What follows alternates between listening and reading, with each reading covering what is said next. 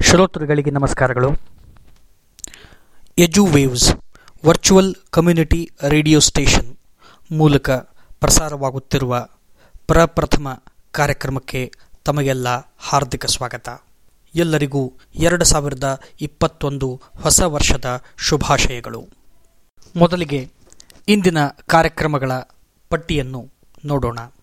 ಯಜು waves ಕೇಂದ್ರದಿಂದ ಪ್ರಸಾರವಾಗುತ್ತಿರುವಂತಹ ಇವತ್ತಿನ ಕಾರ್ಯಕ್ರಮಗಳು ಇಂತಿವೆ.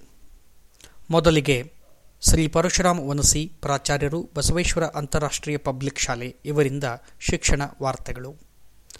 ನಂತರ ಬಸವೇಶ್ವರ ಅಂತಾರಾಷ್ಟ್ರೀಯ ಪಬ್ಲಿಕ್ ಶಾಲೆ ಮಧೋಳ ಇಲ್ಲಿ ಕೆಲಸ ನಿರ್ವಹಿಸುತ್ತಿರುವ ಪ್ರಾಥಮಿಕ ವಿಭಾಗದ ಶಿಕ್ಷಕಿಯರಾದ ಶ್ರೀಮತಿ ಅಶ್ವಿನಿ ಹುಂಚಾಳ್ ಇವರಿಂದ ದ ಆರ್ಟ್ ಆಫ್ ಪ್ಯಾರೆಂಟಿಂಗ್ ಕಾರ್ಯಕ್ರಮ.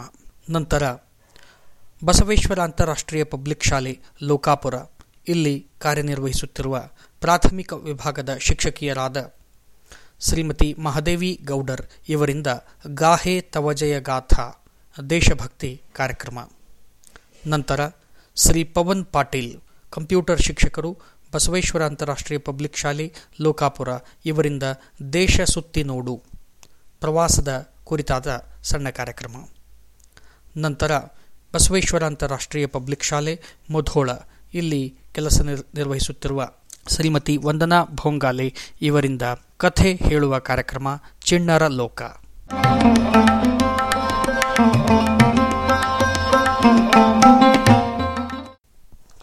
ಬನ್ನಿ ಕಾರ್ಯಕ್ರಮವನ್ನು ಆರಂಭಿಸೋಣ. ಶಿಕ್ಷಣ ವಾರ್ತೆಗಳೊಂದಿಗೆ. ಆತ್ಮೀಯ ಬಂಧುಗಳಿಗೆ, ನಾನು ಪರಶುರಾಮ್ ವನಸಿ, ಪ್ರಾಚಾರ್ಯರು ಬಸವೇಶ್ವರ ಅಂತಾರಾಷ್ಟ್ರೀಯ ಪಬ್ಲಿಕ್ ಶಾಲೆ, ಲೋಕಾಪುರ್ ಮಾಡುವ ನಮಸ್ಕಾರಗಳು. ಹೊಸ ವರ್ಷದ ಹೊಸದಲ್ಲಿರುವ ನಿಮ್ಮೆಲ್ಲರಿಗೂ ಹೊಸ ವರ್ಷದ ಹಾರ್ದಿಕ ಶುಭಾಶಯಗಳು. ನಾನು ಈ ಮೂಲಕ ತಮಗೆ ಕೋವಿಡ್ ಸ್ಥಿತಿಗತಿಯಲ್ಲಿ ಶಾಲೆ ಪ್ರಾರಂಭಿಸುವ ಬಗ್ಗೆ ಹಾಗೂ ಶಾಲೆ ಪ್ರಾರಂಭವಾದರೆ ಸಿಲೆಬಸ್ ಬಗ್ಗೆ ಮತ್ತು ಪರೀಕ್ಷೆಗಳು ಯಾವಾಗ ಏನು ಎನ್ನುವುದರ ಬಗ್ಗೆ, ಅದೇ ರೀತಿಯಲ್ಲಿ ಶಾಲಾ ಶುಲ್ಕದ ಬಗ್ಗೆ ಈ ಎಡು ನ್ಯೂಸ್ ಆಡಿಯೋ ಮಾಧ್ಯಮದ ಮೂಲಕ ತಿಳಿಸಲು ಬಯಸುತ್ತೇನೆ. ಅದೇ ಪ್ರಕಾರವಾಗಿ ಶಾಲೆ ಹಾಗೂ ಶಾಲೆಗೆ ಸಂಬಂಧಿಸಿದ ವಿಷಯದ ಸಮಸ್ಯೆಗಳನ್ನು ಪರಿಹರಿಸಲು ಯತ್ನಿಸುತ್ತೇನೆಂದು ಆಶಿಸುತ್ತೇನೆ. ಈಗಾಗಲೇ ನಮ್ಮ ಶಿಕ್ಷಣ ಸಚಿವರು ಹಾಗೂ ಮಾನ್ಯ ಮುಖ್ಯಮಂತ್ರಿಗಳು ತಿಳಿಸಿರುವಂತೆ, ಜನವರಿ ಒಂದರಿಂದ ರಾಜ್ಯಾದ್ಯಂತ ಎಸ್ ಎಸ್ ಎಲ್ ಸಿ ಮತ್ತು ದ್ವಿತೀಯ ಪಿಯುಸಿ ನೇರ ತರಗತಿಗಳು ಆರಂಭವಾಗುವುದು ಖಚಿತ ಎಂದು ಸ್ಪಷ್ಟವಾಗಿ ಹೇಳಿದ್ದಾರೆ. ಮತ್ತು ಜನವರಿ ಹದಿನೈದರವರೆಗೆ ಪಾಠ ಪ್ರವಚನ, ಮಕ್ಕಳು ಮತ್ತು ಶಿಕ್ಷಕರ ಆರೋಗ್ಯ ಮತ್ತು ಇತರೆ ವಿಚಾರಗಳ ಸಹಿತ ಪರಿಸ್ಥಿತಿ ಸಂಪೂರ್ಣ ಅಧ್ಯಯನ ನಡೆಸಿ ಒಂದರಿಂದ ಇತರೆ ತರಗತಿಗಳ ಆರಂಭದ ಬಗ್ಗೆಯೂ ಚಿಂತನೆ ನಡೆಸಲಾಗುವುದು ಎಂದು ತಿಳಿಸಿದ್ದಾರೆ. ಅದೇ ರೀತಿಯಲ್ಲಿ ಭವಿಷ್ಯದ ಶೈಕ್ಷಣಿಕ ಹಿತದೃಷ್ಟಿಯಿಂದ ಎಸ್ ಎಸ್ ಎಲ್ ಸಿ ಮತ್ತು ದ್ವಿತೀಯ ಪಿ ಯು ಸಿ ವಿದ್ಯಾರ್ಥಿಗಳಿಗೆ ವಾರ್ಷಿಕ ಪರೀಕ್ಷೆ ಮಾಡಿಯೇ ಮಾಡುತ್ತೇವೆ. ಈ ಬಾರಿ ಜೂನ್ನಲ್ಲಿ ಪರೀಕ್ಷೆ ನಡೆಯುವ ನಿರೀಕ್ಷೆ ಇದೆಯೋ ಎಂದು ಸಚಿವರು ತಿಳಿಸಿದ್ದಾರೆ. ಕೋವಿಡ್ ನೈನ್ಟೀನ್ ಸೋಂಕಿನ ತೀವ್ರತೆ ತಗ್ಗುತ್ತಿರುವುದರ ನಡುವೆಯೂ ಜನವರಿ ಒಂದರಿಂದ ಶಾಲಾ ಕಾಲೇಜುಗಳು ಆರಂಭಿಸಲು ಸರ್ಕಾರ ಕೈಗೊಂಡಿರುವ ನಿರ್ಧಾರಕ್ಕೆ ಅಭಿನಂದನೆಗಳ ಮಹಾಪುರ ಹರಿದು ಬಂದಿದ್ದರ ಜೊತೆಗೆ ಎಲ್ಲ ತರಗತಿಗಳನ್ನು ಪುನರಾರಂಭಿಸಬೇಕು ಎಂಬ ಆಗ್ರಹವೂ ವ್ಯಕ್ತವಾಗಿದೆ. ಅದೇ ರೀತಿ ಒಂದನೇ ತರಗತಿಯಿಂದ ಶಾಲೆಗಳನ್ನು ಆರಂಭಿಸಬೇಕು. ವಿಶೇಷವಾಗಿ ಗ್ರಾಮೀಣ ಭಾಗದಲ್ಲಿ ತಂದೆ ತಾಯಿ ಇಬ್ಬರೂ ರೈತಾಪಿ ಕೆಲಸಕ್ಕೆ ಹೋಗಬೇಕು. ಒಬ್ಬರಲ್ಲ ಒಬ್ಬರು ದುಡಿಮೆಗೆ ಹೋಗೋದರಿಂದ ಮಕ್ಕಳನ್ನು ಹಾಗೂ ಮಕ್ಕಳ ಶಾಲೆಯ ಬಗ್ಗೆ ಸರಿಯಾದ ಕಾಳಜಿ ವಹಿಸಲಾಗುತ್ತಿಲ್ಲ ಎಂಬ ಕೂಗು ಕೇಳಿಬಂದಿದೆ. ಮೊದಲು ವಿದ್ಯಾಗಮವನ್ನು ಆರನೇ ತರಗತಿಯ ನಂತರದಲ್ಲಿರುವ ತರಗತಿಗಳಿಗೆ ಪ್ರಾರಂಭಿಸಿ ಹದಿನೈದು ದಿನಗಳ ಕಾಲ ನೋಡಿ ಪೋಷಕರಿಗೆ ಧೈರ್ಯ, ವಿಶ್ವಾಸ ತುಂಬಿ ಪರಿಸ್ಥಿತಿಯನ್ನು ಅವಲೋಕಿಸಿ ನಂತರ ಮಾಮೂಲಿ ತರಗತಿಗಳನ್ನು ಆರಂಭದ ಬಗ್ಗೆ ನಿರ್ಧರಿಸಲಾಗುವುದು ಎಂದು ಸಹ ಹೇಳಿದ್ದಾರೆ.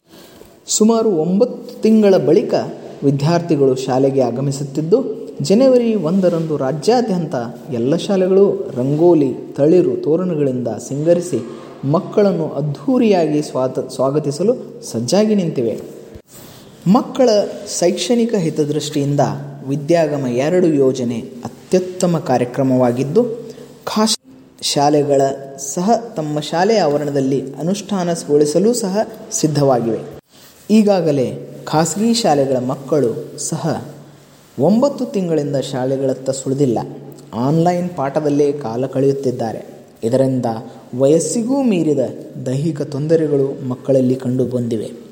ಬಹುತೇಕ ಪೋಷಕರು ತಮ್ಮ ಮಕ್ಕಳನ್ನು ಶಾಲೆಗೆ ಕಳುಹಿಸಲು ಹಾತೊರೆಯುತ್ತಿದ್ದಾರೆ. ಮಕ್ಕಳೂ ಸಹ ಶಾಲೆಗೆ ಬರಲು ಕಾತರಿಸುತ್ತಿದ್ದಾರೆ. ಶಾಲೆಗೆ ಮಕ್ಕಳು ಬರುವುದರಿಂದ ಆಟ ಸೇರಿದಂತೆ ಪಠ್ಯೇತರ ಚಟುವಟಿಕೆಗಳಿಗೂ ನೆರವಾಗಲಿದೆ. ಕೆಲವು ಪೋಷಕರಿಗೆ ಮಕ್ಕಳ ಸುರಕ್ಷತೆಯ ಬಗ್ಗೆ ಇನ್ನೂ ಭಯವಿದೆ. ಹಾಗಾಗಿ ಹಜ್ಜ ಹಾಜರಾತಿಯನ್ನು ಕಡ್ಡಾಯವಾಗಿ ಮಾಡಿರುವುದಿಲ್ಲ.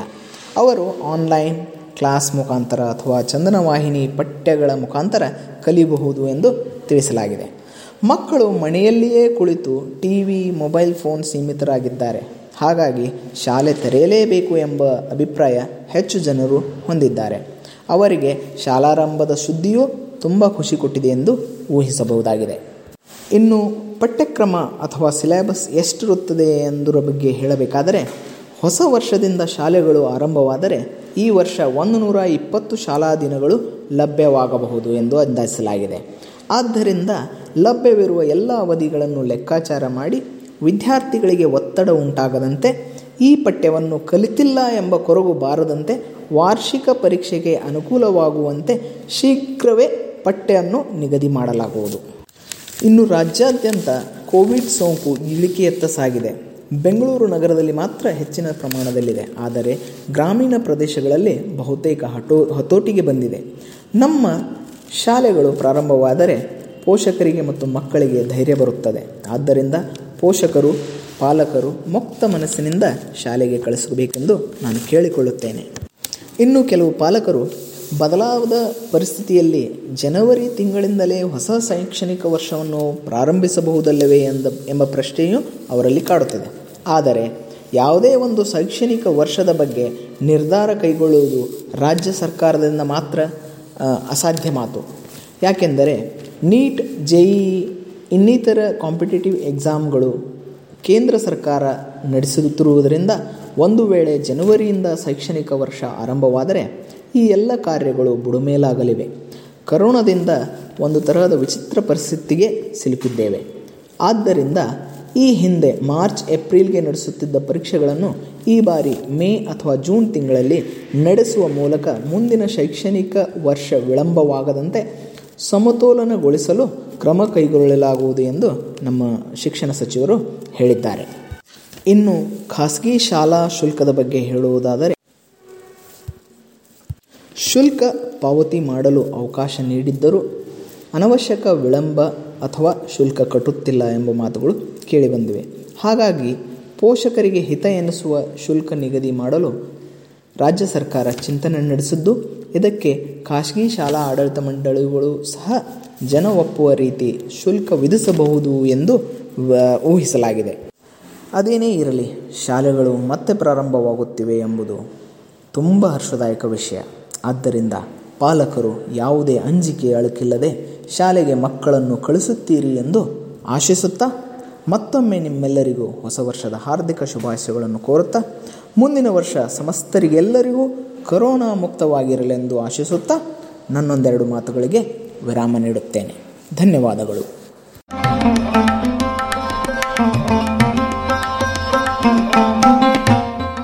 ಶ್ರೋತೃಗಳೇ, ಇದುವರೆಗೆ ಶಿಕ್ಷಣ ವಾರ್ತೆಗಳನ್ನು ಕೇಳಿದಿರಿ. ಇನ್ನು ಮುಂದೆ ಕೇಳಿ ಶ್ರೀಮತಿ ಅಶ್ವಿನಿ ಹುಂಚಾಳ್ ಇವರಿಂದ ಆರ್ಟ್ ಆಫ್ ಪ್ಯಾರೆಂಟಿಂಗ್ ದೃಕ್ಸೂಚಿ ಕಾರ್ಯಕ್ರಮ. ಎಲ್ಲರಿಗೂ ನಮಸ್ಕಾರಗಳು. ನಾವೀಗ ಮಗುವಿನ ವ್ಯಕ್ತಿತ್ವ ವಿಕಸನದಲ್ಲಿ ಪಾಲಕರ ಪಾತ್ರ ವಿಷಯದ ಬಗ್ಗೆ ತಿಳಿದುಕೊಳ್ಳೋಣ. ವ್ಯಕ್ತಿತ್ವ ವಿಕಾಸ ವ್ಯಕ್ತಿತ್ವ ವಿಕಾಸ ಎಂದರೆ ಆಂತರಿಕವಾಗಿ ನಿರಂತರ ವೃದ್ಧಿಯಾಗುತ್ತಲೇ ವ್ಯಕ್ತಿಯ ಸರ್ವಾಂಗೀಣ ಅಭಿವೃದ್ಧಿಗೈಯುವುದಾಗಿದೆ ಉದಾಹರಣೆಗೆ, ದೈಹಿಕ, ಮಾನಸಿಕ, ಸಾಮಾಜಿಕ, ಭಾವನಾತ್ಮಕ ಬೆಳವಣಿಗೆಯಲ್ಲಾಗುವ ಸೂಕ್ಷ್ಮ ಪರಿವರ್ತನೆ ವ್ಯಕ್ತಿತ್ವದ ವಿಕಸನವಾಗಿದೆ. ಇನ್ನು, ಮಕ್ಕಳ ವಿಕಾಸದ ಲಕ್ಷಣಗಳನ್ನು ತಿಳಿಯೋಣ. ಬೆಳವಣಿಗೆ ಮತ್ತು ವಿಕಾಸಗಳು ಒಂದೇ ಪ್ರಕಾರವಾಗಿ ನಡೆಯುವುದಿಲ್ಲ. ಶೈಶವ ಹಂತದಲ್ಲಿ ತೀವ್ರತೆ ಹೊಂದಿ ನಂತರ ಮಂದಗತಿಯಿಂದ ಸಾಗುವುದು. ವಿಕಾಸಕ್ಕೆ ವಯಸ್ಸಿನ ಅಂತರವಿಲ್ಲ. ವಿಕಾಸದಲ್ಲಿ ವ್ಯತ್ಯಾಸವನ್ನು ಕಾಣುತ್ತೇವೆ. ಕೆಲವರಲ್ಲಿ ನಿಯಮಾನುಸಾರ ಬೆಳೆದು ಬಂದರೆ ಇನ್ನುಳಿದವರಲ್ಲಿ ನಿಧಾನವಾಗಿ ಕಾಣಬಹುದು. ಮಗುವಿನ ವಿಕಾಸವು ಸಾಮಾನ್ಯದಿಂದ ನಿರ್ದಿಷ್ಟತೆಯ ಕಡೆಗೆ ಹೋಗುತ್ತದೆ. ಮಗುವಿನ ಪಾಪ, ಪುಣ್ಯ ಪ್ರಜ್ಞೆ ಮತ್ತು ಕ್ಷಮಾಧಾನದ ಪರಿಕಲ್ಪನೆ ಅವನ ಧಾರ್ಮಿಕ ಆಚರಣೆಗಳ ಮೇಲೆ ಅವಲಂಬಿಸಿರುತ್ತದೆ. ಈ ವಿಕಾಸದ ಹಂತದಲ್ಲಿ ಬಾಲ್ಯಾವಸ್ಥೆಯಲ್ಲಿ ಕೆಲವು ಬಾಲಾಪರಾಧಗಳು ಕಂಡುಬರುತ್ತವೆ. ಇದು ಮಗು ಬೆಳೆಯುವ ಪರಿಸರ ಮತ್ತು ಸಹವಾಸದಿಂದ ಕಂಡುಬರುತ್ತದೆ. ಈಗ ಮಗುವಿನ ವಿಕಾಸದಲ್ಲಿ ಮನೆಯ ಅಥವಾ ಪಾಲಕರ ಪಾತ್ರ ತಿಳಿಯೋಣ. ಮನೆಯೇ ಮೊದಲ ಪಾಠಶಾಲೆ, ಜನನಿ ತಾನೇ ಮೊದಲ ಗುರು ಎಂಬ ಮಾತಿನಂತೆ ಮಗುವು ಮೊದಲು ಕಲಿಯುವುದು ಮನೆಯಲ್ಲಿ. ಮಗುವು ಪ್ರೀತಿ, ಪ್ರೇಮ, ಧೈರ್ಯ, ಸ್ಥೈರ್ಯ, ಸಹನೆ, ವಿಶ್ವಾಸ ಮುಂತಾದ ಗುಣಗಳು, ನಡೆ ನುಡಿ, ಆಚಾರ ವಿಚಾರ, ಸಂಪ್ರದಾಯ ಸಂಸ್ಕೃತಿ ಮುಂತಾದವುಗಳನ್ನು ಮೊದಲು ಕುಟುಂಬದಲ್ಲಿ ಕಲಿಯುತ್ತದೆ. ಈ ಎಲ್ಲ ಅಂಶಗಳ ತಳಪಾಯ ಕುಟುಂಬವೇ ಆಗಿದೆ. ಮುಂದೆ ಸಮಾಜದಲ್ಲಿ ಉತ್ತಮ ಪಾತ್ರ ನಿರ್ವಹಿಸಲು ಕುಟುಂಬ ಪ್ರಮುಖವಾಗಿದೆ. ಇದರಿಂದಾಗಿ ಮಕ್ಕಳ ಆಸೆ ಆಕಾಂಕ್ಷೆ ಅಭಿರುಚಿಗಳಿಗೆ ಸೂಕ್ತವಾದ ವ್ಯವಸ್ಥೆ ಕಲ್ಪಿಸಿಕೊಡುವುದು ತಂದೆ ತಾಯಿಗಳ ಹಾಗೂ ಕುಟುಂಬದ ಇನ್ನಿತರ ಸದಸ್ಯರ ಕರ್ತವ್ಯವಾಗಿದೆ. ಇನ್ನು ಶೈಶವಾವಸ್ಥೆಯ ಮಾನಸಿಕ ವಿಕಾಸ ತಿಳಿಯೋಣ. ಶೈಶವಾವಸ್ಥೆಯಲ್ಲಿ ಪ್ರತಿ ಮಗುವು ದೈಹಿಕವಾಗಿ ಶೀಘ್ರ ಬೆಳವಣಿಗೆ ಹೊಂದಿದಂತೆ ಮಾನಸಿಕವಾಗಿಯೂ ಕೂಡ ಬೆಳವಣಿಗೆಯನ್ನು ಹೊಂದುವುದು. ಪ್ರಾರಂಭದಲ್ಲಿ ಮಗುವಿಗೆ, ನಾನು ಎಲ್ಲಿದ್ದೇನೆ? ಹೇಗಿದ್ದೇನೆ? ಸುತ್ತಲೂ ಏನಿದೆ? ಎಂಬ ಅರಿವು ಇರಲಾರದು. ಹಂತ ಹಂತವಾಗಿ ತನಗೆ ಬೇಕಾದಂಥವುದನ್ನು ಗುರುತಿಸುತ್ತದೆ. ಪ್ರಥಮವಾಗಿ ತಾಯಿಯನ್ನು ಗುರುತಿಸುವುದು. ಅವಳು ಎತ್ತಿಕೊಳ್ಳುವುದನ್ನು ಬಯಸುವುದು. ಎತ್ತಿಕೊಳ್ಳದಿದ್ದರೆ ಅಳುತ್ತದೆ. ಇಲ್ಲಿ ಮಗು ತನ್ನ ಬೇಕು ಬೇಡಿಕೆಗಳನ್ನು ಅಳುವಿನ ಮೂಲಕ ವ್ಯಕ್ತಪಡಿಸುವುದು. ಇದೇ ಮಗುವಿನ ಭಾಷಾ ಉಗಮದ ಮುನ್ಸೂಚನೆಯಾಗಿರುತ್ತದೆ. ಪ್ರಾರಂಭದಲ್ಲಿ ಮಗು ತನ್ನ ಆಂತರಿಕ ಬೇಕು ಬೇಡಗಳನ್ನು ಹಾವಭಾವಗಳ ಮೂಲಕ ವ್ಯಕ್ತಪಡಿಸುತ್ತದೆ. ನಂತರ ತನ್ನದೇ ಆದ ಬಾಲ ಭಾಷೆಯನ್ನು ಉಪಯೋಗಿಸುತ್ತದೆ. ಅನುಕರಣೆ ಮೂಲಕ ಪದಗಳ ಉಚ್ಚಾರಣೆ ಹಾಗೂ ವಾಕ್ಯಗಳ ರಚನೆ ಕಲಿಯುತ್ತದೆ. ಈ ರೀತಿಯ ಸಾಮರ್ಥ್ಯಗಳು ಎಲ್ಲ ಮಕ್ಕಳಲ್ಲಿ ಒಂದೇ ರೀತಿಯಾಗಿರದೆ ಭಿನ್ನವಾಗಿರುತ್ತದೆ. ಈಗ ಮಗುವಿನ ವ್ಯಕ್ತಿತ್ವ ವಿಕಸನದ ಆದ್ಯತೆಯನ್ನು ತಿಳಿಯೋಣ. ಓದಿನ ಜೊತೆ ಮಕ್ಕಳ ವಿಕಸನಕ್ಕೆ ಏನೇನು ಅವಕಾಶಗಳಿವೆ ಎಂಬುದನ್ನು ಹುಡುಕದಿದ್ದರೆ ಭವಿಷ್ಯದಲ್ಲಿ ಅಪಾಯ ಕಾಯ್ದಿದೆ. ಸನಾತನ ಮತ್ತು ನೂತನ ಎರಡನ್ನೂ ಬೆರೆಸಿ ಮಕ್ಕಳಿಗೆ ಶಿಕ್ಷಣ ನೀಡುವ ಅಗತ್ಯವನ್ನು ನಾವಿಂದು ಮನಗಾಣಬೇಕಿದೆ. ನಾವಿಂದು ನಮ್ಮ ಮಕ್ಕಳ ಮೇಲೆ ಹೂಡಿಕೆಗೆ ಮುಂದಾಗಿದ್ದೇವೆ. ನಮ್ಮ ಮಕ್ಕಳು ಬೇಗ ಓದು ಮುಗಿಸಿ ದೊಡ್ಡ ನೌಕರಿಗೆ ಸೇರಿ ಹೆಚ್ಚು ಸಂಪಾದನೆ ಮಾಡಬೇಕಿದೆಯಷ್ಟೇ ಈ ಕಲ್ಪನೆಯಲ್ಲಿ ನಾವಿಂದು ಮಕ್ಕಳಿಗೆ ಸಂಸ್ಕಾರ ನೀಡುವುದನ್ನೇ ಮರೆತು ಬಿಟ್ಟಿದ್ದೇವೆ ದೈಹಿಕವಾಗಿ ನಾವಿಂದು ಕ್ರಿಯಾಶೀಲರಾಗಬೇಕಿದೆ. ಇಡೀ ವಿಶ್ವವನ್ನು ಮನಸ್ಸಿಗೆ ತೆಗೆದುಕೊಳ್ಳುವ ತಾಕತ್ತಿನತ್ತ ನಮ್ಮ ಮಕ್ಕಳನ್ನು ಪ್ರೇರೇಪಿಸಬೇಕಾಗಿದೆ. ಎಲ್ಲ ಪೋಷಕರು ಮಕ್ಕಳನ್ನು ಬೆಳೆಸುತ್ತಾರೆ. ಆದರೆ ಕೆಲ ಪೋಷಕರು ಮಾತ್ರ ಮಕ್ಕಳನ್ನು ಸರಿಯಾದ ರೀತಿಯಲ್ಲಿ ಬೆಳೆಸುತ್ತಾರೆ. ಮಕ್ಕಳನ್ನು ಬೆಳೆಸುವಾಗ ಪೋಷಕರು ಮಕ್ಕಳಿಂದ ಏನು ಬಯಸುತ್ತಾರೋ ಮೊದಲು ಆ ಗುಣವನ್ನು ತಮ್ಮಲ್ಲಿ ಅಳವಡಿಸಿಕೊಳ್ಳಬೇಕು. ಸಾಮಾನ್ಯವಾಗಿ ಮಕ್ಕಳಿಗೆ, ನೀನು ಚೆನ್ನಾಗಿ ಮಾರ್ಕ್ಸ್ ತೆಗೆದರೆ ಗಿಫ್ಟ್ ಕೊಡುತ್ತೇನೆ ಎಂದು ಹೇಳುತ್ತೇವೆ. ಮೊಬೈಲ್ ನೋಡಿದರೆ ಅದು ನೋಡಬೇಡ ಎಂದು ಗದರುತ್ತೇವೆ. ಹೀಗೆ ನಮಗೆ ಗೊತ್ತಿಲ್ಲದೆ ಕೆಲವೊಂದು ತಪ್ಪುಗಳನ್ನು ಮಾಡುತ್ತೇವೆ. ಮಕ್ಕಳಿಗೆ ಗಿಫ್ಟ್ ಕೊಡುವುದು ಒಳ್ಳೆಯ ಅಭ್ಯಾಸವೇ? ತಿಳಿಯೋಣ ಬನ್ನಿ. ಮಕ್ಕಳಿಗೆ ಪೋಷಕರು ನೀನು ಹೇಳುವ ಮಾತು ಕೇಳಿದರೆ ಅದು ಕೊಡಿಸುತ್ತೇನೆ, ಇದು ಕೊಡಿಸುತ್ತೇನೆ ಎಂಬ ಗಿಫ್ಟ್ ಆಸೆ ತೋರಿಸಿದರೆ ಮಕ್ಕಳು ಅದನ್ನು ಪ್ರತಿ ಬಾರಿ ನಮ್ಮಿಂದ ಬಯಸುತ್ತಾರೆ. ಅದನ್ನು ಕೊಡಿಸದೇ ಹೋದಾಗ ಮನಸ್ತಾಪಗಳು ಬರುತ್ತವೆ. ಅದಕ್ಕೆ ಬದಲಾಗಿ ಮಕ್ಕಳಿಗೆ ವಿನಯಶೀಲತೆ ಕಲಿಸಬೇಕು. ಎಲ್ಲರ ಜೊತೆ ಬೆರೆತು ಬಾಳುವುದನ್ನು ಕಲಿಸಬೇಕು. ಮಕ್ಕಳ ಉತ್ತಮ ಕೆಲಸಗಳಿಗೆ ಪ್ರಶಂಸೆಯನ್ನೇ ಕೊಡುಗೆಯಾಗಿಸುವುದು ಸಾರ್ವಕಾಲಿಕ ಮತ್ತು ಉತ್ತಮ ಮಾರ್ಗವಾಗಿದೆ. ಮಕ್ಕಳಿಗೆ ಮೊಬೈಲ್ ಕೊಡಬಹುದೇ? ತಿಳಿಯೋಣ ಬನ್ನಿ. ಮಕ್ಕಳಿಗೆ ಮೊಬೈಲ್ ಕೊಡುವುದು ತಪ್ಪು ಎಂದು ಮಕ್ಕಳಿಗೆ ಹೇಳಿದರೆ ಅವರು ಕೇಳುವುದಿಲ್ಲ. ಅದಕ್ಕೆ ಬದಲಾಗಿ ಆ ಮೊಬೈಲ್ನಲ್ಲಿ ಏನು ನೋಡಬೇಕು ಎಂಬುದನ್ನು ಮಾರ್ಗದರ್ಶನ ಮಾಡಿ. ನೀವು ಮೊದಲು ಏನು ಮಕ್ಕಳಿಗೆ ತೋರಿಸಬೇಕು ಎಂಬುದನ್ನು ಹೋಮ್ವರ್ಕ್ ಮಾಡಿ. ನಂತರ ಮಕ್ಕಳಿಗೆ, ಪುಟ್ಟ, ಇದು ನೋಡು ಅಂತೆಲ್ಲ ಅವರಲ್ಲಿನ ಕೌಶಲ್ಯ ಹೆಚ್ಚಿಸುವ ವಿಡಿಯೋ ತೋರಿಸಿ, ಅಲ್ಲದೆ ಮಕ್ಕಳಿಗೆ ಮೊಬೈಲ್ ಕೊಡುವುದಕ್ಕೂ ಒಂದು ಸಮಯ ಅಂತ ನಿಗದಿ ಮಾಡಿ. ಮಕ್ಕಳಿಗೆ ಟಿವಿ ಮೊಬೈಲ್ ಬಿಟ್ಟು ಬೇರೆ ವಿಷಯದ ಕಡೆ ಗಮನ ಸೆಳೆಯುವುದು ಹೇಗೆ ತಿಳಿಯೋಣ ಬನ್ನಿ. ಮಕ್ಕಳು ಓದಬೇಕು, ವ್ಯಾಯಾಮ ಮಾಡಬೇಕು ಎಂದು ಮಕ್ಕಳಲ್ಲಿ ಹೇಳಿ ಪೋಷಕರು ಆರಾಮವಾಗಿ ಕೂತು ಟಿವಿ ನೋಡುವುದು, ಮೊಬೈಲ್ ನೋಡುವುದು ಮಾಡುತ್ತಿದ್ದರೆ ಅದು ಪೋಷಕರು ಮಾಡುವ ತಪ್ಪು. ಬದಲಿಗೆ ಅವರ ಜೊತೆ ನಾವು ಓದಬೇಕು, ವ್ಯಾಯಾಮ ಮಾಡಬೇಕು, ಆಡಬೇಕು. ಆಗ ಅವರು ನಮ್ಮನ್ನು ನೋಡಿ ಕಲಿಯುತ್ತಾರೆ. ಇದಕ್ಕೆಲ್ಲ ಸಮಯವಿಲ್ಲ ಎಂದು ಪಾಲಕರು ಯೋಜಿಸಿದರೆ ಅದು ತಮ್ಮ ಮಕ್ಕಳ ಭವಿಷ್ಯವನ್ನು ಕರಾಳವಾಗಿಸುವುದು ಎಂಬುದರಲ್ಲಿ ಯಾವುದೇ ಸಂದೇಹವಿಲ್ಲ. ಮಕ್ಕಳಿಗೆ ಓದಿದ್ದು ಮರೆತು ಹೋಗದಂತೆ ತಡೆಯುವುದು ಹೇಗೆ ತಿಳಿಯೋಣ ಬನ್ನಿ. ಮಕ್ಕಳಿಗೆ ಒಂದು ಕತೆ ಪುಸ್ತಕ ಕೊಟ್ಟು ನೋಡಿ. ಆ ಕಥೆಯನ್ನು ಅವರು ಕಷ್ಟಪಟ್ಟು ಓದದೆ ಇಷ್ಟಪಟ್ಟು ಓದಿದರೆ ಮರೆತು ಹೋಗುವುದಿಲ್ಲ. ಅವರನ್ನು ಓದುವಂತೆ ಗದರಬೇಡಿ. ಅವರಿಗೆ ಓದುವ ಆಸಕ್ತಿ ಬೆಳೆಯುವಂತೆ ಮಾಡಿ. ಮಕ್ಕಳು ಓದುವಾಗ ನೀವು ಸೀರಿಯಲ್ ನೋಡುವುದು, ಅವರನ್ನು ಓದು ಎಂದು ಗದರುವುದು ಸರಿಯಲ್ಲ. ಮಕ್ಕಳಿಂದ ನೀವೇನು ಬಯಸುವರೋ ಹಾಗೆಯೇ ನೀವು ಅವರ ಜೊತೆಯೇ ಓದುವ ಹವ್ಯಾಸ ಬೆಳೆಸಿಕೊಂಡು ಮೇಲ್ಪಂಕ್ತಿ ವಹಿಸಬೇಕು. ಅಂದರೆ ನೀವು ಓದಲು ಕುಳಿತು ಅವರಿಗೂ ಓದಲು ಹೇಳಿ.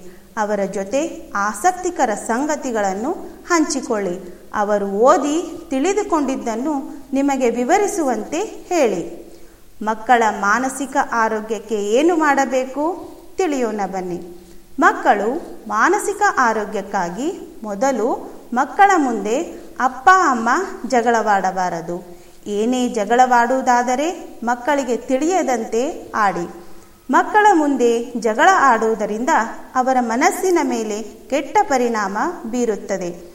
ಮಕ್ಕಳಿಗೂ ಅಪ್ಪ, ಅಮ್ಮನ ಮೇಲೆ ತಪ್ಪಾದ ಭಾವನೆ ಮೂಡುತ್ತದೆ. ಮಗು ತನ್ನ ಎಲ್ಲ ವಿಚಾರಗಳನ್ನು ನಿರ್ಭೀತವಾಗಿ ತಂದೆ ಅಥವಾ ತಾಯಿಯ ಜೊತೆ ಹಂಚಿಕೊಳ್ಳುವಂತಹ ವಾತಾವರಣ ಸೃಷ್ಟಿಸಿ. ಒಟ್ಟಾರೆಯಾಗಿ ಹೇಳಬೇಕಾದರೆ, ಒಳ್ಳೆಯ ವ್ಯಕ್ತಿತ್ವ ಇರುವವರು ಸಾಧಿಸುವ ಸಾಮರ್ಥ್ಯ ಮತ್ತು ಸ್ಪಷ್ಟ ಗುರಿ ಹೊಂದಿರುತ್ತಾರೆ. ಪೋಷಕರು ತಮ್ಮನ್ನು ತಾವು ಸುಧಾರಿಸುವ ಮೂಲಕ ತಮ್ಮ ಮಕ್ಕಳನ್ನು ಸುಧಾರಿಸಬೇಕಾಗಿದೆ. ಸಮಾಜದ ಬಹುತೇಕ ಜನರೊಂದಿಗೆ ಹೊಂದಿಕೊಂಡು ಸದಾ ಸಮಾಜದ ಹಿತ ಬಯಸಬೇಕಾಗಿದೆ. ಪ್ರಗತಿಯೆಡೆಗೆ ಸಾಗಬೇಕಾಗಿದೆ. ಇತರರನ್ನು ಪ್ರಗತಿಯೆಡೆಗೆ ಕರೆದೊಯ್ಯಬೇಕಾಗಿದೆ. ಧೈರ್ಯಂ ಸರ್ವರ್ಥ ಸಾಧನಂ ಅಂತ ಸಾಧಿಸಲು ಅವಶ್ಯಕವಾದ ಧೈರ್ಯ, ಪೂರ್ವಗ್ರಹಿತ ನೋಟ, ಅರ್ಥಪೂರ್ಣ ಮಾತು, ಸ್ನೇಹ ಕ್ಷಮಾಗುಣ, ತಪ್ಪುಗಳನ್ನು ತಿದ್ದಿಕೊಳ್ಳುವ ಭಾವ, ಪರಮ ಕರ್ತವ್ಯ ನಿಷ್ಠೆ, ಪ್ರಾಮಾಣಿಕತೆ, ಅಂತರಂಗ ಶುದ್ಧಿ, ಬಹಿರಂಗ ಶುದ್ಧಿ, ಉತ್ತಮ ಶೀಲ, ಸಚ್ಚಾರಿತ್ಯ, ಮಾನವೀಯತೆ, ಶಿಸ್ತು, ಸಂಯಮ, ತ್ಯಾಗ, ಪರೋಪಕಾರ, ತನ್ನಂತೆ ಇತರರೆಂಬ ಭಾವ, ಜ್ಞಾನ, ಆತ್ಮೋದ್ಧಾರ ಇವುಗಳನ್ನು ಪ್ರತಿಯೊಬ್ಬ ಮಗುವಿನಲ್ಲೂ ಬೆಳೆಸಬೇಕಾಗಿದೆ. ಅತಿ ಮಹತ್ವದ ಸಂಗತಿ ಎಂದರೆ ಈ ಎಲ್ಲವುಗಳು ತಮ್ಮಲ್ಲಿಯೇ ಇವೆ. ಇವುಗಳನ್ನು ಜಾಗೃತಗೊಳಿಸುವ ಕೆಲಸವಷ್ಟೇ ತಮ್ಮಿಂದಾಗಬೇಕಿದೆ. ಧನ್ಯವಾದಗಳು.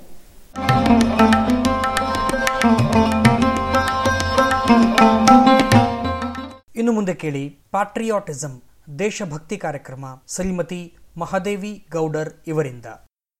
ನಮಸ್ಕಾರಗಳು. ನನ್ನ ಹೆಸರು ಮಹಾದೇವಿ ಗೌಡರ್. ನಾನು ಪ್ರಸ್ತುತಪಡಿಸುತ್ತಿರುವಂತಹ ವಿಷಯ ದೇಶಭಕ್ತಿ. ದೇಶ ಸೇವೆಯೇ ಈಶ ಸೇವೆ. ಈ ಗಾದೆ ಮಾತಿನ ಅರ್ಥವಿರುವಂತೆ ನಾವು ದೇಶ ಸೇವೆಯನ್ನು ಮಾಡಿದರೆ ಈಶ್ವರನ ಸೇವೆ ಮಾಡಿದಂತೆ. ಪ್ರತಿಯೊಬ್ಬ ನಾಗರಿಕನು ಅವನ ದೇಶದ ಮೇಲೆ ಅಭಿಮಾನ, ಭಕ್ತಿ ಇರಬೇಕು. ಪ್ರತಿಯೊಬ್ಬರು ದೇಶಭಕ್ತಿಯನ್ನು ಹೊಂದಿದರೆ ಮಾತ್ರ ದೇಶ ಅಭಿವೃದ್ಧಿ ಪಥದತ್ತ ಸಾಗುವುದಕ್ಕೆ ಸಾಧ್ಯ. ದೇಶಭಕ್ತಿ ಎಲ್ಲರಲ್ಲಿಯೂ ಬೆಳೆದಾಗ ದೇಶ ಉಳಿಯುತ್ತದೆ. ದೇಶ ಉಳಿದರೆ ಸಂಸ್ಕೃತಿ ಉಳಿಯುತ್ತದೆ. ಒಂದು ದೇಶ ಸುರಕ್ಷಿತವಾಗಿ ಉಳಿಯಬೇಕಾದರೆ ಎಲ್ಲರಲ್ಲಿಯೂ ದೇಶಭಕ್ತಿ ಬೆಳೆಯಬೇಕು. ಹಾಗಾದರೆ ದೇಶಭಕ್ತಿ ಎಂದರೇನು? ವ್ಯಕ್ತಿಗೆ ದೇಶದ ಬಗೆಗೆ ಇರುವಂತಹ ಭಕ್ತಿ ಮತ್ತು ತೀವ್ರವಾದಂತಹ ಬೆಂಬಲಕ್ಕೆ ನಾವು ದೇಶಭಕ್ತಿ ಅಂತ ಕರಿತೀವಿ. ನಿರ್ದಿಷ್ಟ ಪ್ರದೇಶ, ಏಕಭಾಷೆ, ಧರ್ಮೀಯತೆ, ಸಮಾನತೆ ಎನ್ನುವ ಪರಿಕಲ್ಪನೆಯೇ ಯುರೋಪಿನ ಹಲವು ರಾಜ್ಯಗಳ ರಚನೆಗೆ ನಾಂದಿಯಾಯಿತು. ಆದರೆ ಭಾರತವು ವಸುದೈವ ಕುಟುಂಬಕಂ, ಸರ್ವೇ ಭವಂತು ಸುಖಿನ, ಸರ್ವೇ ಸಂತು ನಿರಾಮಯ. ಇತ್ಯಾದಿ ಆಧಾರದಲ್ಲಿ ಭಾರತದ ದೇಶಭಕ್ತಿ ಬೆಳೆದಿದೆ. ನಮ್ಮಲ್ಲಿ ಧರ್ಮ, ಪ್ರದೇಶ, ಜನಾಂಗದ ವ್ಯತ್ಯಾಸಗಳು ಕಾಣಿಸುವುದು ಸಹಜ. ಆದರೆ ಅದು ತೋರಿಕೆಯಷ್ಟೇ. ಆದರೆ ನಮ್ಮ ಅಂತರಂಗದಲ್ಲಿ ನಾವು ವಿಶಿಷ್ಟ ಸಂಸ್ಕೃತಿಯ ಇತಿಹಾಸ, ಸಾಹಿತ್ಯ, ನಾಗರಿಕತೆಯ ಅಭಿಮಾನ ಇದೆ. ಪ್ರತಿಯೊಬ್ಬರಲ್ಲಿಯೂ ದೇಶಭಕ್ತಿ ಬೆಳೆಯಬೇಕು. ಅದರಲ್ಲಿಯೂ ವಿದ್ಯಾವಂತ ಯುವಕರಾದ ನಾವು ಶಾಂತಿ, ಸೌಹಾರ್ದತೆಯಿಂದ ಜೀವಿಸಬೇಕು. ಇಂದಿನ ಮಕ್ಕಳೇ ನಾಳೆಯ ಪ್ರಜೆಗಳು. ಅವರೇ ನಮ್ಮ ಭವ್ಯ ಭಾರತದ ನಿರ್ಮಾತೃಗಳು. ಅವರಲ್ಲಿ ಮುಖ್ಯವಾಗಿ ದೇಶಭಕ್ತಿ ಬೆಳೆಯಬೇಕು. ಇದರಿಂದ ದೇಶದ ಪ್ರಗತಿ ಹೆಚ್ಚುತ್ತದೆ. ಮುಂದಿನ ಜನಾಂಗವು ದೇಶದ ಹೊಣೆಗಾರಿಕೆಯನ್ನು ಅರಿತುಕೊಂಡು ದೇಶ ಸೇವೆಗಾಗಿ ಸದಾ ಸಿದ್ಧವಾಗಬೇಕು. ಒಂದು ಬೆಳಕಿನಿಂದ ಇನ್ನೊಂದು ಬೆಳಕು ಮೂಡುತ್ತದೆ. ಹಾಗೆ ಒಂದು ಹಣತೆಯಿಂದ ನೂರಾರು ಹಣತೆಗಳು ಉರಿದು ಲೋಕವೇ ಕಾಂತಿಯುಕ್ತವಾಗುತ್ತದೆ ಆ ಹೊಳೆಯುವ ಬೆಳಕಿನಿಂದ ಸುಖದ ಶಾಂತಿಯ ಸಂಕೇತದಿಂದ ದೇಶವು ಸ್ವರ್ಗವಾಗಿ ಮೆರೆಯುತ್ತದೆ. ಹಾಗೆಯೇ ಪ್ರತಿಯೊಬ್ಬ ವಿದ್ಯಾರ್ಥಿಯು ತನ್ನ ಬಿಡುವಿನ ಸಮಯದಲ್ಲಿ ದೇಶ ನಾಯಕರ ಘೋಷಣೆಗಳನ್ನು, ದೇಶಭಕ್ತಿಯನ್ನ ದೇಶ ಪ್ರೇಮವನ್ನ ತಿಳಿದುಕೊಂಡು ಹಳ್ಳಿಯ ಮೂಲೆ ಮೂಲೆಗಳಿಗೂ ತಲುಪಿಸಿ ಅವರಿಗೆ ಅದರ ತಿರುಳನ್ನು ತಿಳಿಸಿದರೆ ಎಲ್ಲರಲ್ಲಿಯೂ ದೇಶಭಕ್ತಿಯನ್ನ ಮೂಡಿಸುವ ಕಾರ್ಯವು ಯಶಸ್ವಿಯಾಗುವುದರಲ್ಲಿ ಸಂದೇಹವಿಲ್ಲ. ದೇಶವೆಂಬ ಮನೆಯ ತೊಲೆಗಂಬದಂತಿರುವ ನಾವುಗಳು ನಮ್ಮ ದೇಶದ ಏಳಿಗೆಗಾಗಿ ಶ್ರಮಿಸಿದರೆ ದೇಶದ ಏಳಿಗೆಯಾಗುವುದು ಖಂಡಿತ. ನಮ್ಮ ದೇಶದ ಪ್ರತಿಯೊಂದು ಕಾರ್ಯವು ಪವಿತ್ರವಾದುದು, ಪುನಿತವಾದುದು ಎಂಬ ಭಾವನೆಯನ್ನು ಇಟ್ಟುಕೊಂಡು ಕೆಲಸ ಮಾಡಬೇಕು. ಆಗಲೇ ರಾಷ್ಟ್ರ ನಿರ್ಮಾಣ ಕಾರ್ಯದಲ್ಲಿ ಎಲ್ಲರೂ ತನ್ನ ಪಾತ್ರ ನಿರ್ವಹಿಸದಂತಾಗುತ್ತದೆ. ವಿದ್ಯಾವಂತ ಯುವಕರಾದ ನಾವು ಶಾಂತಿ, ಸೌಹಾರ್ದತೆಯಿಂದ ಇರೋಣ. ನಮ್ಮ ಭಾರತ ಮಾತೆಯು ಇದನ್ನೇ ಅಪೇಕ್ಷಿಸುತ್ತಾಳೆ. ವಿದ್ಯಾರ್ಥಿಗಳು ದೇಶಾಭಿಮಾನ ಬೆಳೆಸಿಕೊಳ್ಳುವುದರಿಂದ ದೇಶದ ಪ್ರಗತಿ ಹೆಚ್ಚುತ್ತದೆ. ಪ್ರತಿಯೊಬ್ಬರಲ್ಲಿಯೂ ದೇಶದ ಬಗ್ಗೆ ಗೌರವ ಮತ್ತು ಸಮರ್ಪಣಾ ಭಾವ ಬೆಳೆಯಬೇಕಾದರೆ ಮಾತ್ರ ದೇಶದ ಅತ್ಯುನ್ನತ ಶಿಖರ ಮುಟ್ಟಲು ಸಾಧ್ಯ. ದೇಶಭಕ್ತಿ ಮತ್ತು ದೇಶ ಪ್ರೇಮ ಮುಂತಾದ ಅಮೂರ್ತ ಪರಿಕಲ್ಪನೆಗಳನ್ನು ಅರ್ಥ ಮಾಡಿಕೊಳ್ಳುವುದು, ವಿವರಿಸುವುದು ಒಬ್ಬ ವ್ಯಕ್ತಿಗೆ ಕಷ್ಟ ಸಾಧ್ಯ ಅದನ್ನು ನಾವು ಸ್ಪರ್ಶಿಸಲು ಸಾಧ್ಯವಿಲ್ಲ. ಆದರೆ ನಾವು ಅದನ್ನು ಅನುಭವಿಸಬಹುದು. ದೇಶಭಕ್ತಿ ಎಂದರೆ ದೇಶದ ಸಂಸ್ಕೃತಿಯನ್ನು ಕಾಪಾಡುವ, ಅದರ ಗಡಿಗಳನ್ನು ರಕ್ಷಿಸುವ, ಸಾರ್ವಭೌಮತ್ವವನ್ನು ಹೊಂದುವುದಾಗಿದೆ. ಯಾರು ತನ್ನ ದೇಶಕ್ಕಾಗಿ ಎಲ್ಲವನ್ನ ತ್ಯಾಗ ಮಾಡುವ ಇಚ್ಛೆಯನ್ನು ಹೊಂದಿರುತ್ತಾರೋ ದೇಶದ ಮೇಲಿನ ಪ್ರೀತಿಯನ್ನು ಹೊಂದಿರುತ್ತಾರೋ ಅವರಿಗೆ ದೇಶಭಕ್ತ ಅಂತ ಕರಿತೀವಿ. ಪ್ರಚಂಡ ದೇಶ ಪ್ರೇಮದಿಂದಲೇ ನಮ್ಮ ಹಲವಾರು ನಾಯಕರು ಆಂಗ್ಲರ ವಿರುದ್ಧ ಹೋರಾಡಿ ಸ್ವತಂತ್ರ ದೊರಕಲು ಸಾಧ್ಯವಾಯಿತು. ಮಗುವು ತನ್ನ ದೇಶದ ಅತ್ಯುತ್ತಮವ, ತನ್ನ ದೇಶ ಅತ್ಯುತ್ತಮವಾದುದು ಎಂಬ ಚಿಂತನೆಯನ್ನ ಒಳಗೊಳ್ಳಬೇಕಾದರೆ ಅವನಿಗೆ ಬಾಲ್ಯಾವಸ್ಥೆಯಲ್ಲೇ ದೇಶಭಕ್ತಿಯನ್ನ ಹಲವಾರು ಕತೆ, ಹಾಡು, ವೀರತೆಯ ಉದಾಹರಣೆ, ಚಲನಚಿತ್ರ, ನಾಟಕಗಳ ಮೂಲಕ ಮೂಡಿಸಬೇಕು. ದೇಶ ಪ್ರೇಮವು ತಾಯ್ನಾಡಿನ ಮೇಲಿನ ಪ್ರೀತಿಯನ್ನ ಮಾತ್ರವಲ್ಲ ಇತರ ದೇಶಗಳು, ಜನರು ಮತ್ತು ಸಂಸ್ಕೃತಿಗಳ ಬಗ್ಗೆ ಗೌರವವಾದಂತಹ ಮನೋಭಾವನೆಯನ್ನು ಸೂಚಿಸುತ್ತದೆ. ನಿಜವಾದ ದೇಶಭಕ್ತನು ತನ್ನ ತಾಯ್ನಾಡನ್ನ ಪ್ರೀತಿಸಲು ಮತ್ತು ಇತರ ದೇಶಗಳನ್ನು ದ್ವೇಷಿಸಲು ಸಾಧ್ಯವಿಲ್ಲ. ಆದ್ದರಿಂದ ದೇಶಭಕ್ತಿಯ ಶಿಕ್ಷಣದ ಅವಿಭಾಜ್ಯ ಅಂಗವೆಂದರೆ ಪರಸ್ಪರ ಸಂವಹನ ಮತ್ತು ಸಂಸ್ಕೃತಿಯ ಶಿಕ್ಷಣ. ಎಲ್ಲರಲ್ಲಿಯೂ ದೇಶಪ್ರೇಮ ಬೆಳೆಯಬೇಕು. ಕೊನೆಗೆ ಜನನಿ ಜನ್ಮಭೂಮಿಶ್ಚ ಸ್ವರ್ಗಾದಪಿ ಗರಿಯಸಿ ಎಂಬ ಮಾತಿನಿಂದ ನನ್ನ ಅನಿಸಿಕೆಯನ್ನ ಕೊನೆಗೊಳಿಸ್ತಾ ಇದ್ದೇನೆ.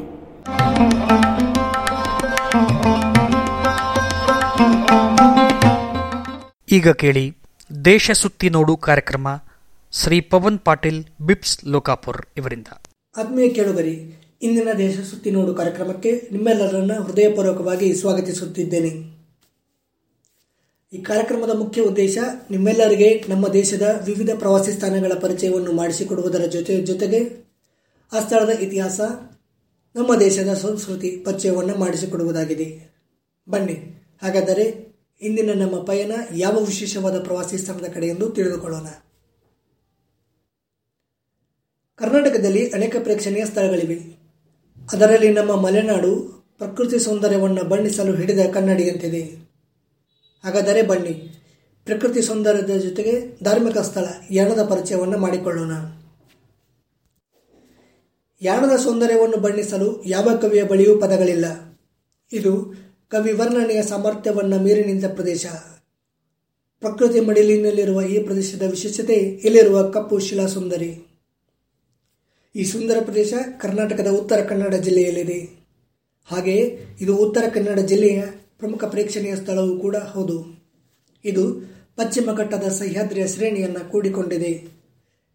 ಶಿರಸಿಯಿಂದ ನಲವತ್ತೈದು ಕಿಲೋಮೀಟರ್ ಅಂತರದಲ್ಲಿರುವ ಈ ಪ್ರದೇಶ ನಮ್ಮ ಜಿಲ್ಲೆ ಬಾಗಲಕೋಟೆಯಿಂದ ಸರಿಸುಮಾರು ಎರಡು ನೂರ ತೊಂಬತ್ತೆರಡು ಕಿಲೋಮೀಟರ್ ಅಂತರದಲ್ಲಿದೆ. ಎರಡದ ಪಯಣ ಮನಸ್ಸಿಗೆ ಮುದ ನೀಡುವಂತಹದ್ದು? ಸುಮಾರು ಎರಡರಿಂದ ಮೂರು ಕಿಲೋಮೀಟರ್ ಕಾಲ್ನಡೆಗೆ ನಮ್ಮಲ್ಲಿ ಹೊಸ ಚೈತನ್ಯವನ್ನು ಮೂಡಿಸುತ್ತದೆ. ಕಡಿದಾದ ಕಟ್ಟುನಿಟ್ಟಿನ ಹಾದಿಯಲ್ಲಿ ಸಾಗಿ ವನದೇವಿಯ ಸೌಂದರ್ಯವನ್ನು ಆಲಾಪಿಸುತ್ತಾ ದಾರಿಯುದ್ದಕ್ಕೂ ಮಿಂಚಿ ಮರೆಯಾಗುವ ಸುಂದರವಾದ ತಂಪಿನ ಅನುಭೂತಿ ನೀಡುವ ನದಿ ಜರಿಗಳ ಇಂಪಾದ ಗಾನವನ್ನು ಕೇಳುತ್ತಾ ಮುಂದೆ ಸಾಗಿದರೆ ನಾವು ಹೋಗಿ ತಲುಪುವ ಸುಂದರ ತಾಣವೇ ಯಾನ. ಯಾನ ಕೇವಲ ಪ್ರವಾಸಿ ಸ್ಥಾನವಲ್ಲ, ಇದು ಧಾರ್ಮಿಕ ಕ್ಷೇತ್ರವೂ ಹೌದು. ಬನ್ನಿ, ಈ ಕ್ಷೇತ್ರದ ಧಾರ್ಮಿಕ ಮಹತ್ವವನ್ನು ಮೊದಲಿಗೆ ತಿಳಿದುಕೊಳ್ಳೋಣ. ನಿಮಗೆಲ್ಲ ತಿಳಿದ ಹಾಗೆ ಯಾಣದಲ್ಲಿ ಎರಡು ಬೃಹದಾಕಾರ ಕಪ್ಪು ಬಣ್ಣದ ಶಿಲೆಗಳಿವೆ. ಈ ಶಿಲೆಗಳ ಹೆಸರೇನು ಗೊತ್ತೇ? ಒಂದು ಭೈರವೇಶ್ವರ ಶಿಖರ, ಇನ್ನೊಂದು ಮೋಹಿನಿ ಶಿಖರ. ಏನಿದು ಭೈರವೇಶ್ವರ ಹಾಗೂ ಮೋಹಿನಿ ಶಿಖರ? ಈಗ ನೋಡೋಣ ಬನ್ನಿ. ಆತ್ಮೀಯರೇ, ನೀವೆಲ್ಲರೂ ನಿಮ್ಮ ಬಾಲ್ಯದಲ್ಲಿ ಭಸ್ಮಾಸುರನ ಕಥೆಯೆಲ್ಲ ಕೇಳಿರಬಹುದು. ಹೌದು, ಈ ಪ್ರದೇಶ ಭಸ್ಮಾಸುರ ಸುಟ್ಟು ಬೂದಿಯಾದ ಪ್ರದೇಶ. ಜಗತ್ತಿನಲ್ಲಿ ಅಹಂಕಾರ ತಾನೇ ಶ್ರೇಷ್ಠ ಎಂಬ ಭಾವನೆ ಎಂದೂ ಶಾಶ್ವತವಲ್ಲ ಎಂದು ಪರಮಾತ್ಮ ತೋರಿಸಿಕೊಟ್ಟವೇ, ಈ ಸುಂದರ ಶ್ರೇಷ್ಠ ತಾಣವೇ ಯಾಣ. ಸ್ಕಂದ ಪುರಾಣದಲ್ಲಿ ಯಾಣದ ಕಥೆಯ ಉಲ್ಲೇಖವಿದೆ. ಆ ಕಥೆ ಏನೆಂದರೆ, ರಾಕ್ಷಸನಾದ ಭಸ್ಮಾಸುರ ತನಗೆ ಉರಿ ಹಸ್ತ ಎಂದರೆ, ತಾನು ಯಾರ ತಲೆ ಮೇಲೆ ಕೈ ಇಡುತ್ತಾನೆಯೋ, ಆ ವ್ಯಕ್ತಿ ಸುಟ್ಟು ಬೂದಿಯಾಗುವ ಹಾಗೆ ಬರಬೇಕೆಂದು ಶಿವನನ್ನು ಒಲಿಸಿಕೊಳ್ಳಲು, ಕಠೋರ ತಪಸ್ಸನ್ನು ಆಚರಿಸಲು ಪ್ರಾರಂಭ ಮಾಡುತ್ತಾನೆ. ಭಸ್ಮ ಈ ಭಕ್ತಿಗೆ ಮೆಚ್ಚಿದ ಶಿವ, ಆತ ಬೇಡಿದ ವರವನ್ನು ದಯಪಾಲಿಸುತ್ತಾನೆ. ತನಗೆ ನೀಡಿದ ವರವನ್ನು ಪರೀಕ್ಷಿಸಿಕೊಳ್ಳಲು ಭಸ್ಮಾಸುರ ಸ್ವಯಂ ಶಿವನ ತಲೆ ಮೇಲೆ ಕೈಯಿಡಲು ಮುಂದಾಗುತ್ತಾನೆ. ಅಪಾಯದ ಮುನ್ಸೂಚನೆಯನ್ನು ಅರಿತ ವಿಷ್ಣು ಭೈರವೇಶ್ವರನ ಅಂದರೆ ಶಿವನ ರಕ್ಷಣೆಗೆ ಮುಂದಾಗುತ್ತಾನೆ. ವಿಷ್ಣು ಮೋಹಿನಿ ಅವತಾರವನ್ನು ತಾಳಿ ಭಸ್ಮಾಸುರನನ್ನು ತನ್ನತ್ತ ಆಕರ್ಷಿಸಿ, ಆತನನ್ನು ನಲಿಸಿ, ಕುಣಿಸಿ, ಹಾಗೆಯೇ ಕೊನೆಗೆ ಆತನ ಕೈಯನ್ನು ಆತನ ತಲೆ ಮೇಲೆ ಇಡುವಂತೆ ಮಾಡುತ್ತಾನೆ. ಇದರಿಂದ ಕೊನೆಗೆ ಭಸ್ಮಾಸುರ ಸುಟ್ಟು ಬೂದಿಯಾಗುತ್ತಾನೆ. ಈ ಸ್ಥಳ ಭಸ್ಮಾಸುರ ಸುಟ್ಟು ಬೂದಿಯಾದ ಸ್ಥಳ ಎಂದು ಪ್ರತೀಕವಿದೆ. ಭಸ್ಮಾಸುರ ಸುಟ್ಟು ಬೂದಿಯಾಗುವಾಗ ಆ ಊರಿಗೆ ಸುತ್ತಮುತ್ತಲಿನ ಗಿಡಮರಗಳು ಹತ್ತಿ ಉರಿದು ಕೊಡೆಗೆ ದೊಡ್ಡ ದೊಡ್ಡ ಶಿಲೆಗಳಾಗಿ ಮಾರ್ಪಾಡದವು ಎಂದು ಹೇಳಲಾಗುತ್ತದೆ. ಕಾಲಾಂತರದಲ್ಲಿ ಜನರು ಅತಿ ದೊಡ್ಡದಾದ ಶಿಖರವನ್ನು ಭೈರವೇಶ್ವರ ಹಾಗೂ ಚಿಕ್ಕದಾದ ಶಿಖರವನ್ನು ಮೋಹಿನಿ ಶಿಖರ ಎಂದು ಕರೆದರು. ಭೈರವೇಶ್ವರ ಶಿಖರ ಒಂದು ನೂರ ಇಪ್ಪತ್ತು ಮೀಟರ್ ಎತ್ತರವಿದೆ. ಮೋಹಿನಿ ಶಿಖರ ತೊಂಬತ್ತು ಮೀಟರ್ ಎತ್ತರವಿದೆ. ಈ ಭೈರವೇಶ್ವರ ಶಿಖರದಲ್ಲಿ ಆದಿಕಾಲದ ಸ್ವಯಂ ಉದ್ಭವವಾದ ಶಿವಲಿಂಗ ಹೊಂದಿದೆ. ಈ ಶಿವಲಿಂಗದ ಅಡಿ ಎರಡು ಮೀಟರ್. ಮತ್ತೊಂದು ವಿಶೇಷತೆ ಎಂದರೆ ಶಿವಲಿಂಗದ ಮೇಲೆ ಸದಾ ನೀರು ಜಿನುಗುತ್ತಿರುತ್ತದೆ ಈ ನೀರು ಎಲ್ಲಿಂದ ಮತ್ತು ಹೇಗೆ ಬಂತು ಎಂಬುದು ಇನ್ನೂವರೆಗೂ ಬಿಡಿಸಲಾಗದ ರಹಸ್ಯ. ಇನ್ನೊಂದು ಮುಖ್ಯವಾದ ಮಾಹಿತಿ ಎಂದರೆ, ಸಾವಿರದ ಎಂಟುನೂರ ಒಂದರವರೆಗೆ ಈ ತಾಣದ ಬಗ್ಗೆ ಯಾರಿಗೂ ಗೊತ್ತಿರಲಿಲ್ಲ. ಬ್ರಿಟಿಷ್ ಈಸ್ಟ್ ಇಂಡಿಯಾ ಕಂಪನಿಯಲ್ಲಿ ಸರ್ವೆ ಅಧಿಕಾರಿಯಾಗಿದ್ದ ಫ್ರಾನ್ಸಿಸ್ ಸಿಮಿಲ್ಟನ್ ಎಂಬ ಅಧಿಕಾರಿ ಈ ಸ್ಥಳವನ್ನು ಪತ್ತೆ ಹಚ್ಚಿಸುವಾಗಿ ಇತಿಹಾಸದಲ್ಲಿ ಮಾಹಿತಿ ಇದೆ. ಇನ್ನು ವೈಜ್ಞಾನಿಕ ಮಾಹಿತಿಯ ಪ್ರಕಾರ ಲಕ್ಷಾಂತರ ವರ್ಷಗಳ ಹಿಂದೆ ಸ್ಫೋಟವಾದ ಜ್ವಾಲಾಮುಖಿಯ ಪರಿಣಾಮ ಈ ಕಲ್ಲುಗಳು ಉತ್ಪತ್ತಿಯಾಗಿರಬಹುದು ಎಂಬ ಮಾಹಿತಿ ಇದೆ ಯಾನವನ್ನು ನಾವು ಪಶ್ಚಿಮ ಘಟ್ಟಗಳ ಶಿಖರ ಎಂದು ಕರೆಯುತ್ತೇವೆ. ಹಾಗೆಯೇ ಯಾನ ಕರ್ನಾಟಕದ ಅತ್ಯಂತ ಸ್ವಚ್ಛ ಪ್ರವಾಸಿ ಸ್ಥಾನ.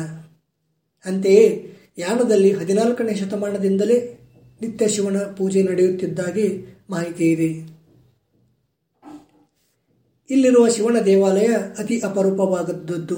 ಯಾಕೆಂದರೆ ಇಲ್ಲಿರುವ ಶಿವನ ದೇವಾಲಯ ದಕ್ಷಿಣಾಭಿಮುಖವಾಗಿದೆ. ಪ್ರತಿ ಶಿವರಾತ್ರಿಯ ದಿನದಂದು ಇಲ್ಲಿ ಜಾತ್ರಾ ಮಹೋತ್ಸವ ನೆರವೇರುತ್ತದೆ. ಯಾಣದ ಕುರಿತು ನಮ್ಮ ಜನಪದದಲ್ಲಿ ಒಂದು ಪ್ರಸಿದ್ಧ ಮಾತಿದೆ. ರೊಕ್ಕಿದ್ದರೆ ಗೋಕರ್ಣ, ಸೊಕ್ಕಿದ್ದರೆ ಯಾಣ ಎಂದರೆ ಯಾಣಕ್ಕೆ ಬರುವರಲ್ಲಿ ದೈಹಿಕ ಸಾಮರ್ಥ್ಯ ಇರಲೇಬೇಕು. ಇನ್ನು ಯಾಣದ ಪ್ರದೇಶದಲ್ಲಿ ಹಲವಾರು ಪ್ರಭೇದದ ಪಕ್ಷಿಗಳಿದ್ದು ಇದು ಪಕ್ಷಿ ವೀಕ್ಷಣೆಗೆ ಹೇಳಿ ಮಾಡಿಸಿದ ಜಾಗ. ಇಲ್ಲಿನ ಚಾರಣ ಎಂದೂ ಮರೆಯಲಾಗದ ಅನುಭವಗಳಲ್ಲೊಂದು. ಆದರೆ ಇಲ್ಲಿ ಭೇಟಿ ನೀಡುವಾಗ ಸಾಕಷ್ಟು ಪೂರ್ವ ಸಿದ್ಧತೆ ಮಾಡಿಕೊಳ್ಳುವುದು ತುಂಬಾ ಒಳ್ಳೆಯದು ನಮ್ಮ ಜೊತೆಗೆ ಸಾಕಷ್ಟು ಆಹಾರ ಪದಾರ್ಥಗಳನ್ನು ಕೊಂಡೊಯ್ಯುವುದು ಬಹಳ ಸೂಕ್ತ. ಇನ್ನು ಯಾನ ಪ್ರದೇಶಕ್ಕೆ ಯಾವಾಗ ಭೇಟಿ ನೀಡಬೇಕು ಎಂಬ ಪ್ರಶ್ನೆ ನಿಮ್ಮ ಮನದಲ್ಲಿದ್ದರೆ ಅಕ್ಟೋಬರ್ನಿಂದ ಫೆಬ್ರವರಿವರೆಗೆ ಇಲ್ಲಿ ಹೋಗೋದು ಸೂಕ್ತ. ಏಕೆಂದರೆ ಇಲ್ಲಿ ಮಳೆಗಾಲದಲ್ಲಿ ಮಳೆ ಅಧಿಕವಾಗಿರುತ್ತದೆ. ಜೀವನದ ಜಂಜಾಟವನ್ನು ಮರೆತು ಹಾಯಾಗಿರಬೇಕು ಎಂಬ ಮನಸ್ಸಿದ್ದರೆ ಯಾಣದ ಚಾರಣವನ್ನು ತಪ್ಪದೇ ಮಾಡಿ. ಶುದ್ಧವಾದ ಗಾಳಿ, ಹಕ್ಕಿಗಳ ಚಿಲಿಪಿಲಿ, ಅಲ್ಲಲ್ಲಿ ಹರಿಯುತ್ತಿರುವ ಸುಂದರವಾದ ನೀರಿನ ಅನುಭವ ನಿಮಗೆ ಹೊಸ ಉತ್ಸಾಹವನ್ನು ನೀಡುತ್ತದೆ. ಇಂತಹ ನಿಸರ್ಗ ನಿರ್ಮಿತ ತಾಣವನ್ನು ತಪ್ಪದೇ ಒಮ್ಮೆ ಯಾನ ಮಾಡಿ. ಮುಂದಿನ ಸಂಚಿಕೆಯಲ್ಲಿ ಮತ್ತೊಂದು ವಿಶೇಷ ಪ್ರವಾಸಿ ಸ್ಥಾನದೊಂದಿಗೆ ಭೇಟಿಯಾಗೋಣ. ಎಲ್ಲರಿಗೂ ಧನ್ಯವಾದಗಳು.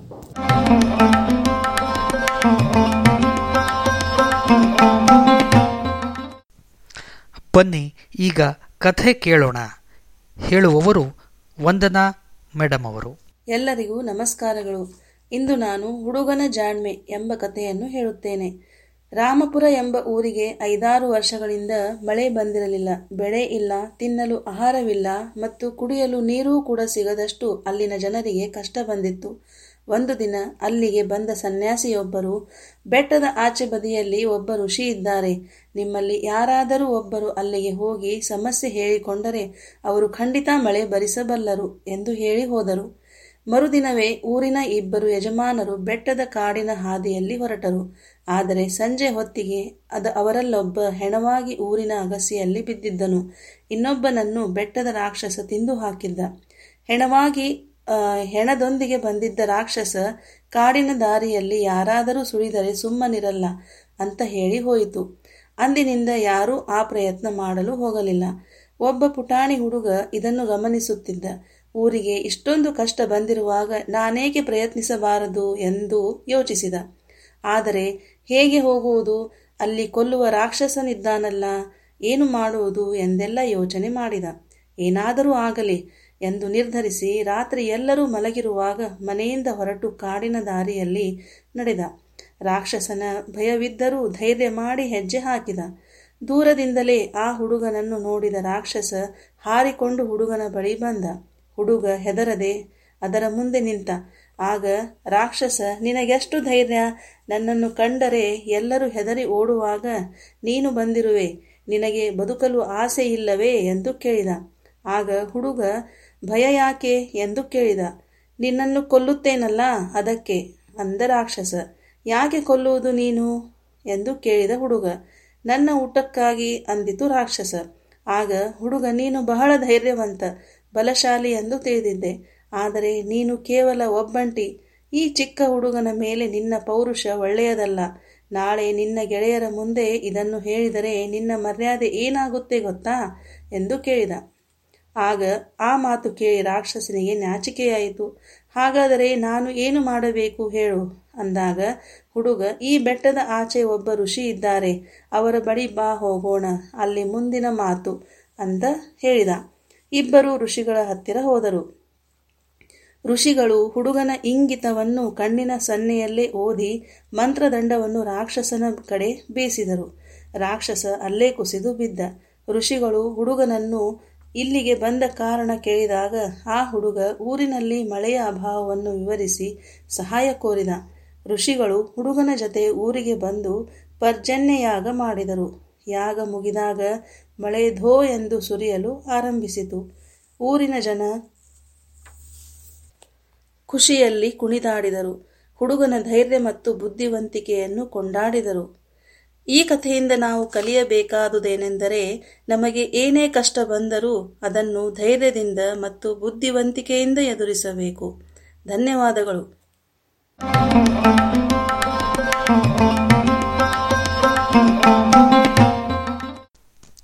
ಶ್ರೋತೃಗಳೇ, ನಾಳಿನ ಕಾರ್ಯಕ್ರಮದ ವಿವರವು ಇಂತಿದೆ. ಸಾಧನಾ ಸ್ಫೂರ್ತಿ ಪರೀಕ್ಷೆಗಳ ಕುರಿತಾದ ಕಾರ್ಯಕ್ರಮ ಸರಿಯಾಗಿ ಎಂಟು ಗಂಟೆಗೆ. ನಂತರ ಸಹವಾಚನ, ಪುಸ್ತಕಗಳ ಕುರಿತಾದಂತಹ ಕಾರ್ಯಕ್ರಮ. ನಂತರ ರೇಡಿಯೋ ಕ್ಲಾಸ್, ಇಂಗ್ಲಿಷ್ ವ್ಯಾಕರಣವನ್ನು ತಾವು ಕೇಳಲಿದ್ದೀರಿ. ಹಾಗೂ ಕಡೆಯಲ್ಲಿ ಮ್ಯಾಥಮೆಟಿಕ್ಸ್, ರೇಡಿಯೋ ತರಗತಿಯನ್ನು ತಾವು ಕೇಳಲಿದ್ದೀರಿ. ಅಲ್ಲದೆ Edu Waves community radio station ಹಾಗೂ ಅದರ ಮಹತ್ವದ ಕುರಿತಾದ ಕಾರ್ಯಕ್ರಮವನ್ನು ತಾವು ಆಲಿಸಲಿದ್ದೀರಿ. ನಮ್ಮ ನಿಲಯದ ಕಾರ್ಯಕ್ರಮ ಇಂದಿಗೆ ಮುಕ್ತಾಯವಾಯಿತು. ಧನ್ಯವಾದಗಳು.